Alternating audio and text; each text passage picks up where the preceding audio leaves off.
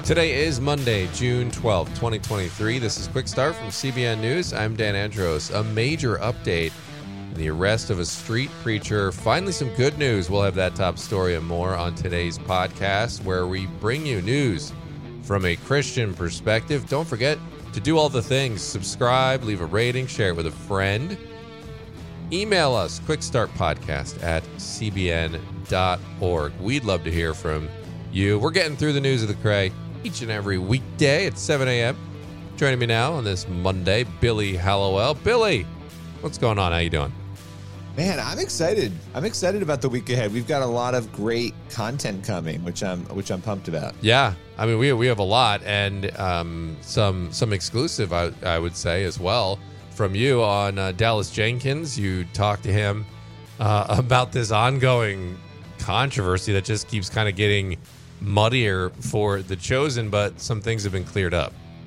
They have been, and we're going to get into that. Everything from the the pride flag flap down to questions about whether or not the show is a Christian show. So we, we talked about a lot. Yeah. Looking forward to hearing all of the details there. On the main thing, the Washington Post, they slammed homeschooling as oppressive.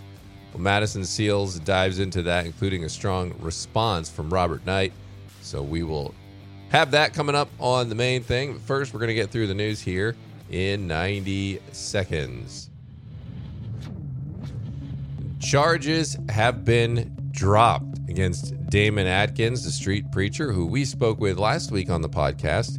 He was arrested in less than 60 seconds for basically doing nothing but trying to share the gospel and read a Bible verse across the street from a pride rally in Reading, Pennsylvania. And he's not going to have to appear in court now after those charges have been dropped. The uh, district attorney there in the city of Reading said after a review of the incident, which took place on June 3rd in the 800 block of Washington Street, the DA's office has withdrawn the charges of disorderly conduct filed against Damon Atkins. This was on a Facebook post. Uh, in an email to the local outlet, the Lancaster Patriot, uh, Berks Commissioner, uh, County Commissioner Christian Leinbach said that based on the review of the evidence and the law, the Berks County DA withdrew the charges. Uh, they said, uh, from what I have seen thus far, we believe this was an unlawful arrest and could open the city of Reading and their police department to legal action. And four Colombian children are found after 40 days in the Amazon. They survived by eating cassava flour. They had six pounds of it, but they eventually ran out of food and decided to look for a place where they could stay alive. The children are 13, 9, 4, and an infant. Plus, CBN's news team shares personal stories about Pat Robertson's life changing impact. You can read those stories and more over at cbnnews.com. So, first, Billy, a couple reactions here.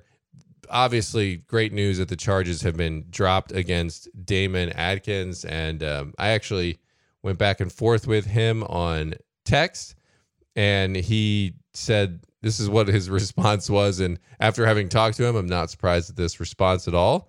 He said he had just gotten home from street preaching and he said, Yep, the charges have been dropped. Praise the Lord and glory to God, our precious Lord and Savior, Jesus Christ. All charges have been dropped. He said he's so thankful and Lord willing. Well, then he said to me, Lord willing, hope all is well with you. So kind, kind man there. And, um, but great news for him that those charges have been dropped because it seemed pretty obvious to us after watching the video. Yeah, well, I mean, it kind of reinforces the worst fears about where things are headed in America, right? Yeah. I mean, it, it's an anecdotal example, and we have to be careful with those. But I do think it should cause real pause because people will say these things aren't real, they don't happen.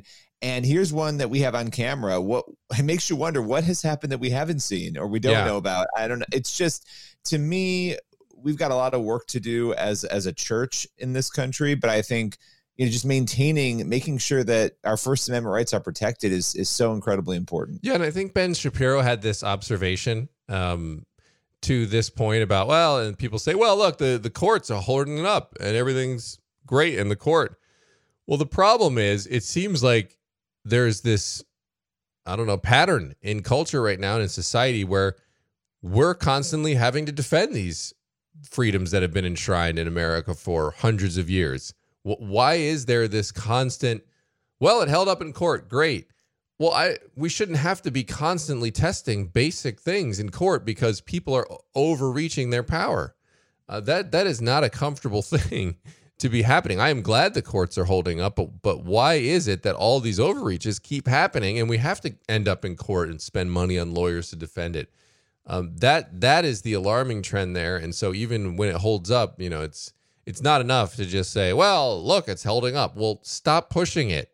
stop sending well, us to yeah. court especially when there's an agenda that people have to silence other people right? I mean yeah. the court the it's great that there's a court and it's great that you know there have been some victories on that court but that could change tomorrow based on who's elected and who uh, of those politicians then chooses judges. I, I think all of this is actually very scary the fact that we that we can't respect each other enough in this country to respect the views of others right? We don't to agree with them but to honor the fact that different people have different views. Instead people want to cancel people, arrest them, yeah. have them fired from their jobs. That that's an unsustainable well, yeah, way of living. I agree with you 100%. And I'll just add this before we move on to your focus story here, Billy. But the the response, I think, to Damon Atkins' arrest from the LGBT crowd to me was very telling to what one side, how they view it, and how the other side views it.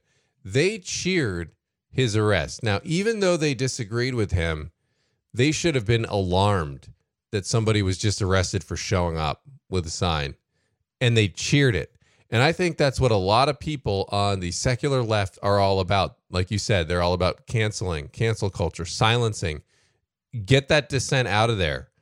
They don't seem to care about constitutional rights. Whereas I am happy to let someone's protest and have a different view than I have because that is what people fought and died for in this country so that you could stand up and speak up against your government, speak up against somebody that you disagree with peace, peacefully. And you're allowed yeah. to do that here in this country and you should never celebrate somebody getting arrested for just speaking their opinion. And that to me is an alarming trend and one that I hope starts to go in the opposite direction. But uh, I want to move over here now to your focus story, Billy, because this is something that has been on a lot of people's radar. It started with um, a pride flag showing up on the set of The Chosen. And, you know, then they talked about that. And, but the responses since then have been kind of muddy and causing a lot of confusion in some Christians saying, wait a minute, what is going on here? Well, you had um, some conversations, some back and forth with Dallas Jenkins about this. So, what what is going on here? Let's break all this down. What he said.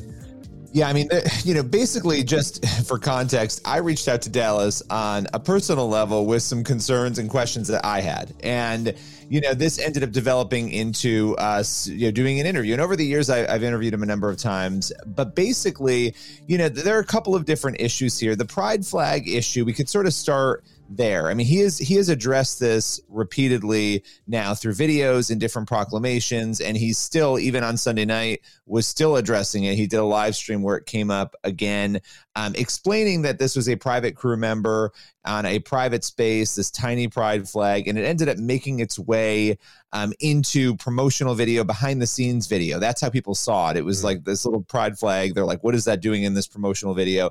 Um, but he basically, I asked him what he what he thinks is the biggest misconception right now about the show. And he said the biggest misconception among a vocal minority is that they're flying a pride flag on set and have gone woke. And those things are not right. are not true. Um, this is again a, a, these are independent contractors who work for the show. And so he he took us through that. And you know, it, it was it was helpful to hear his perspective on that. But I, I, have to be honest with you. I think the bigger issues outside of that have centered around some of the quotes that have come in interviews that another executive producer have given about whether or not this is a Christian show. And so we had a chance to to ask him some of those questions.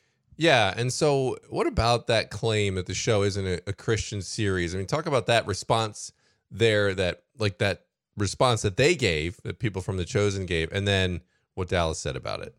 Yeah, so so there was a set visit, and the Washington Times was among the outlets that were there. We also um, had you know people on set there as well. This particular quote, it was an executive producer, not Dallas Jenkins, for The Chosen, who told the Washington Times. I'm just going to read the quote.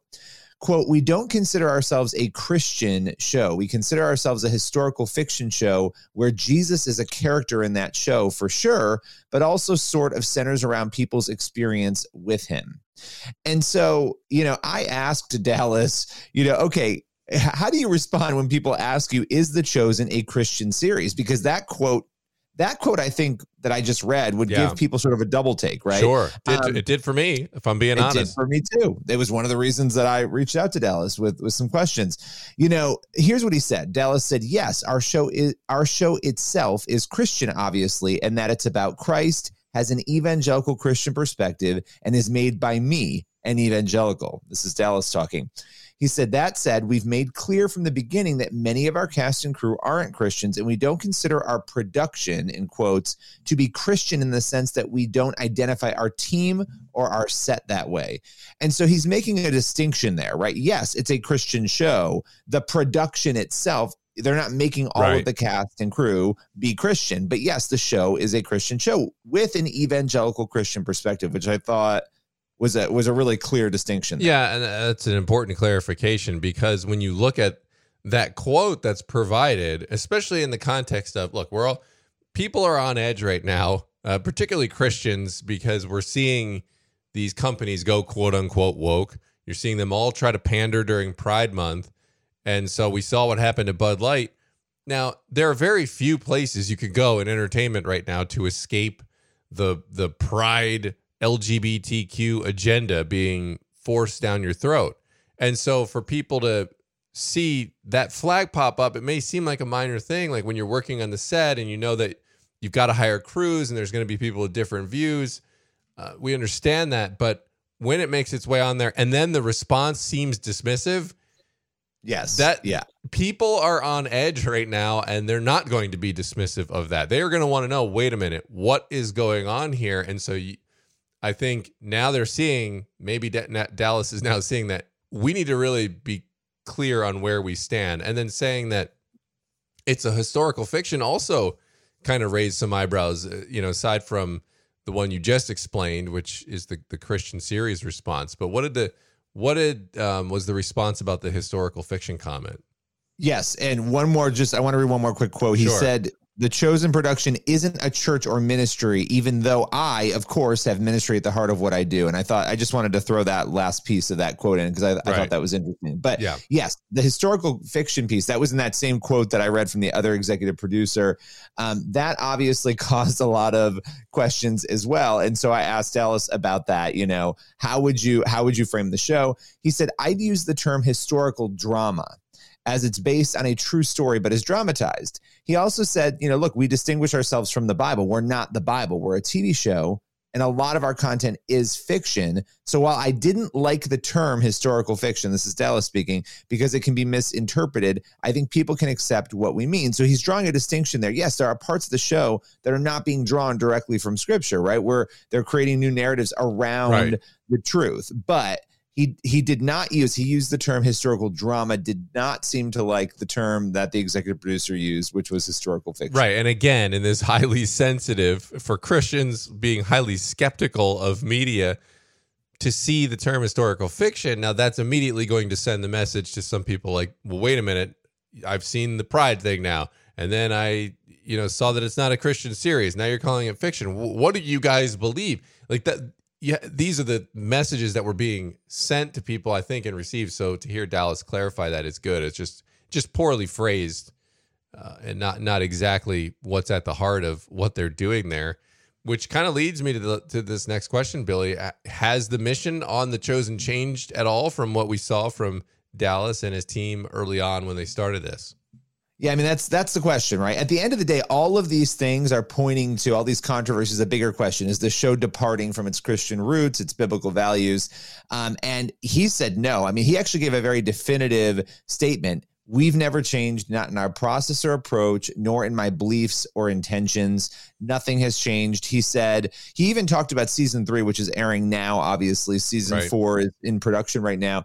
And he's like, I don't know how you would even look at season three and say, "Oh yeah, the you know the message is slipping." It's all about you know, Jesus is making proclamations about what it means to be you know a Christian and all of that. So so no, he doesn't believe at all that there's any shift or change. He's like, look, the more we grow as a show, the more controversy and critique are going to come. And he said he's fine with that.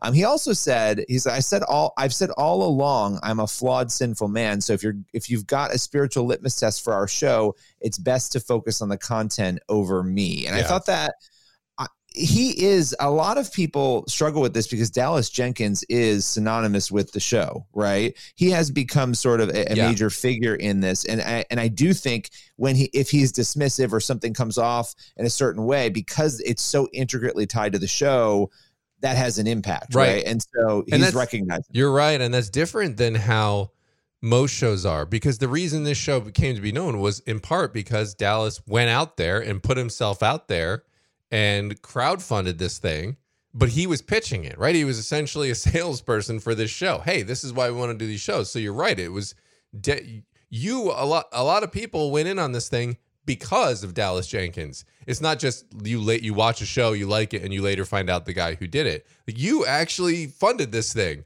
because of what this guy said. He said, "Hey, this is what I want to do," and you believed in him. And so that is a very interesting distinction there because that is different from from most shows. And and most people, I want to I want to highlight this. No matter what people think about the chosen or any of these controversies, it is very rare for somebody who is running a show. This is the top person at this show to take the time to respond to people like this. Yeah. And that is, I do think that is worth noting uh, because I did feel like some of the initial reactions were dismissive and I did have some very serious questions and issues.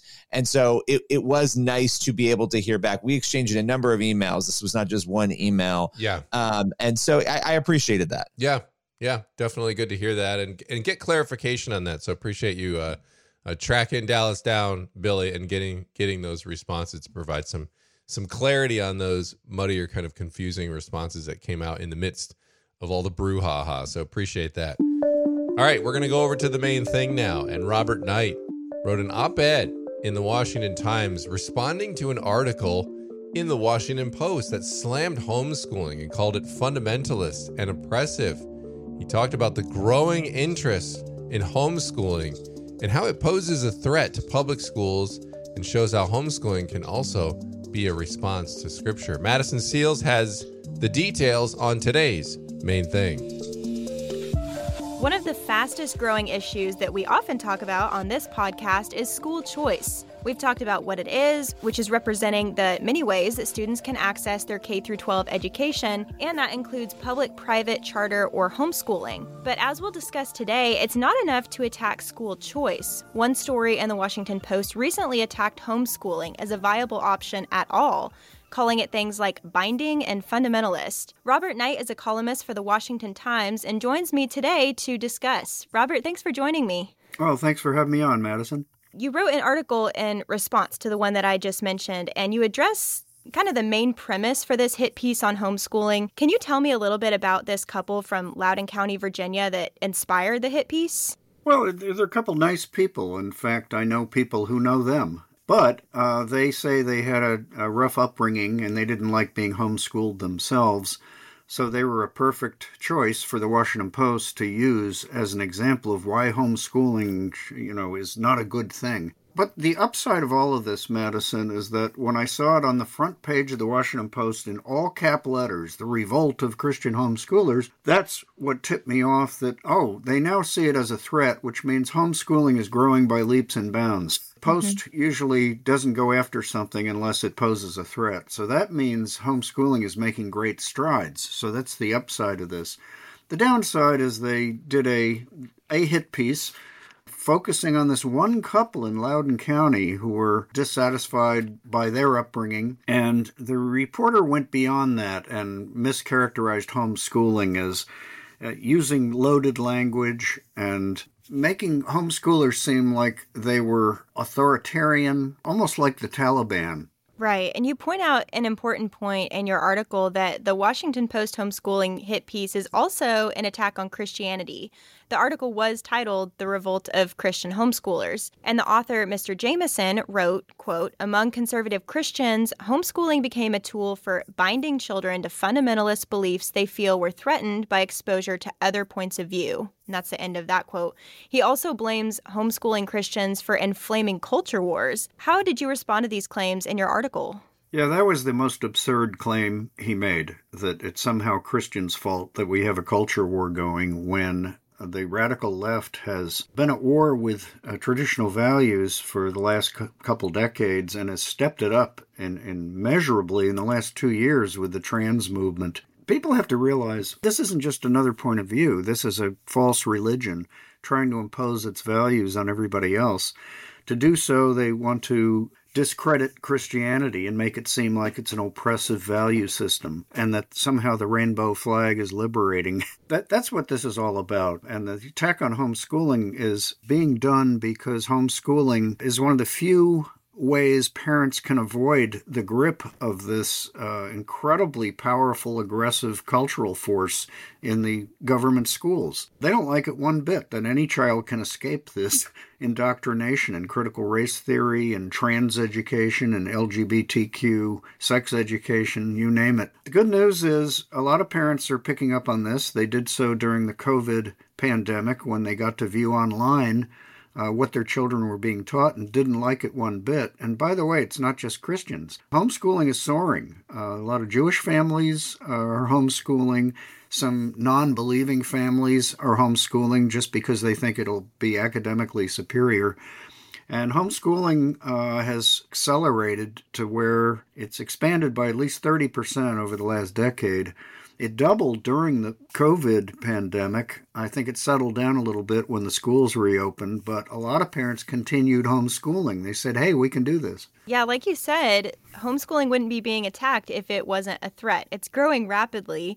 And as you talk about, the homeschool hit piece is just another way to push back against school choice by stoking fears about non public school options. There's also another article in the Washington Post called Parents Know Best, Except When They Don't. And I think the problem with this title and the premise is that it's assuming that any one system or influence in a child's life will be flawless or perfect. It's saying parents could either give their kids a great education or completely destroy them. But we could say the same thing about what's happening in some public schools, except it's not just one family of children being influenced, it's a whole classroom or a school system. So even with dissenters, how would you defend homeschooling as a viable option?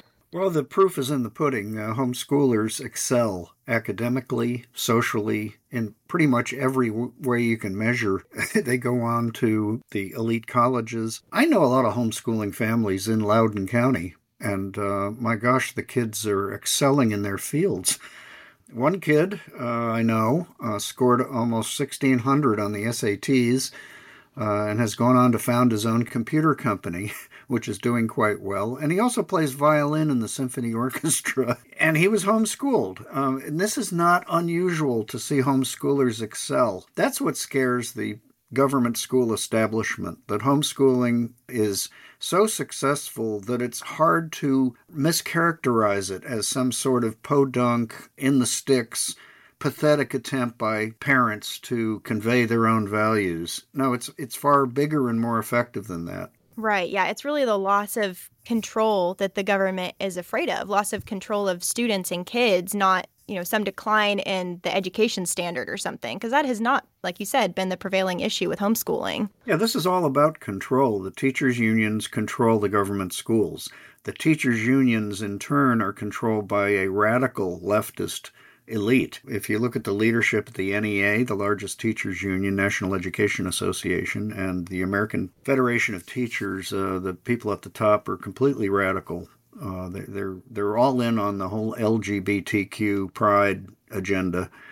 And you figure this is affecting millions of students all over the country. And two places kids can escape are homeschooling and private schooling. Christian schools are also booming. Here in Loudoun County, a large evangelical church, Cornerstone Chapel, has just bought a huge property and is announcing the opening this fall of a Cornerstone Academy. And this is in response to the Loudoun County Schools plying children with anti American history, critical race theory, and sex lessons that are totally inappropriate. Homeschooling is a, is a viable alternative uh, that the left would love to suppress if they can.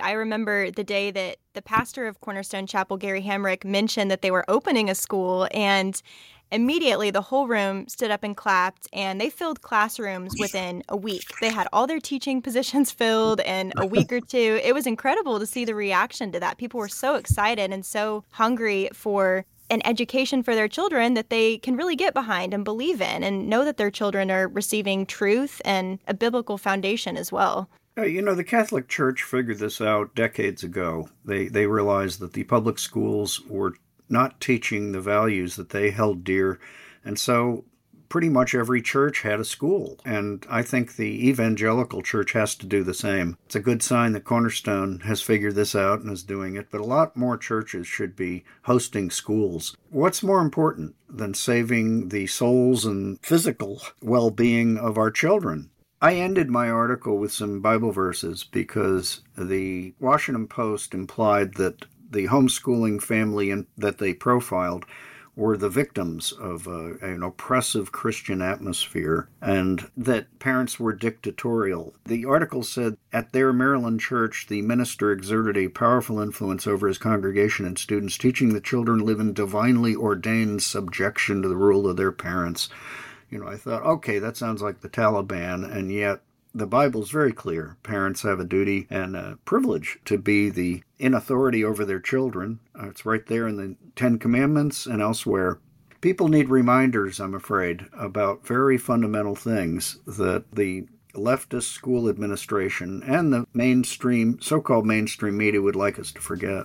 And as much as we don't want to see hit pieces against homeschooling in the news, it's a sign that something is stirring up interest and support for them. So it's good to see that. Robert, thanks again for your reaction and your insight on this. Really appreciate your time.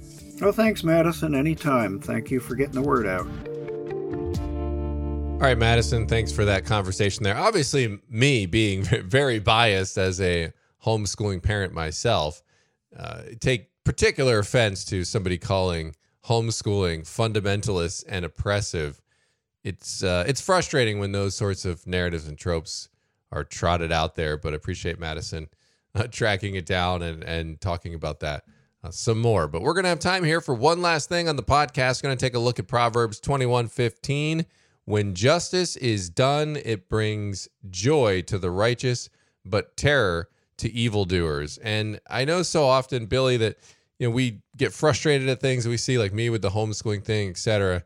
But um, or this street preacher being arrested, but when justice is done. So we should pursue justice, right? Not try to take the vengeance in our own hands. Yeah, exactly. And I think that can be a hard thing to do in the world when there's frustration and when you see examples like we what we covered here with this yeah. guy out there preaching. But but we have to remember, you know, love God, love others, stick to truth, and you can't relent when it comes to defending what is right. Yeah, absolutely. All right.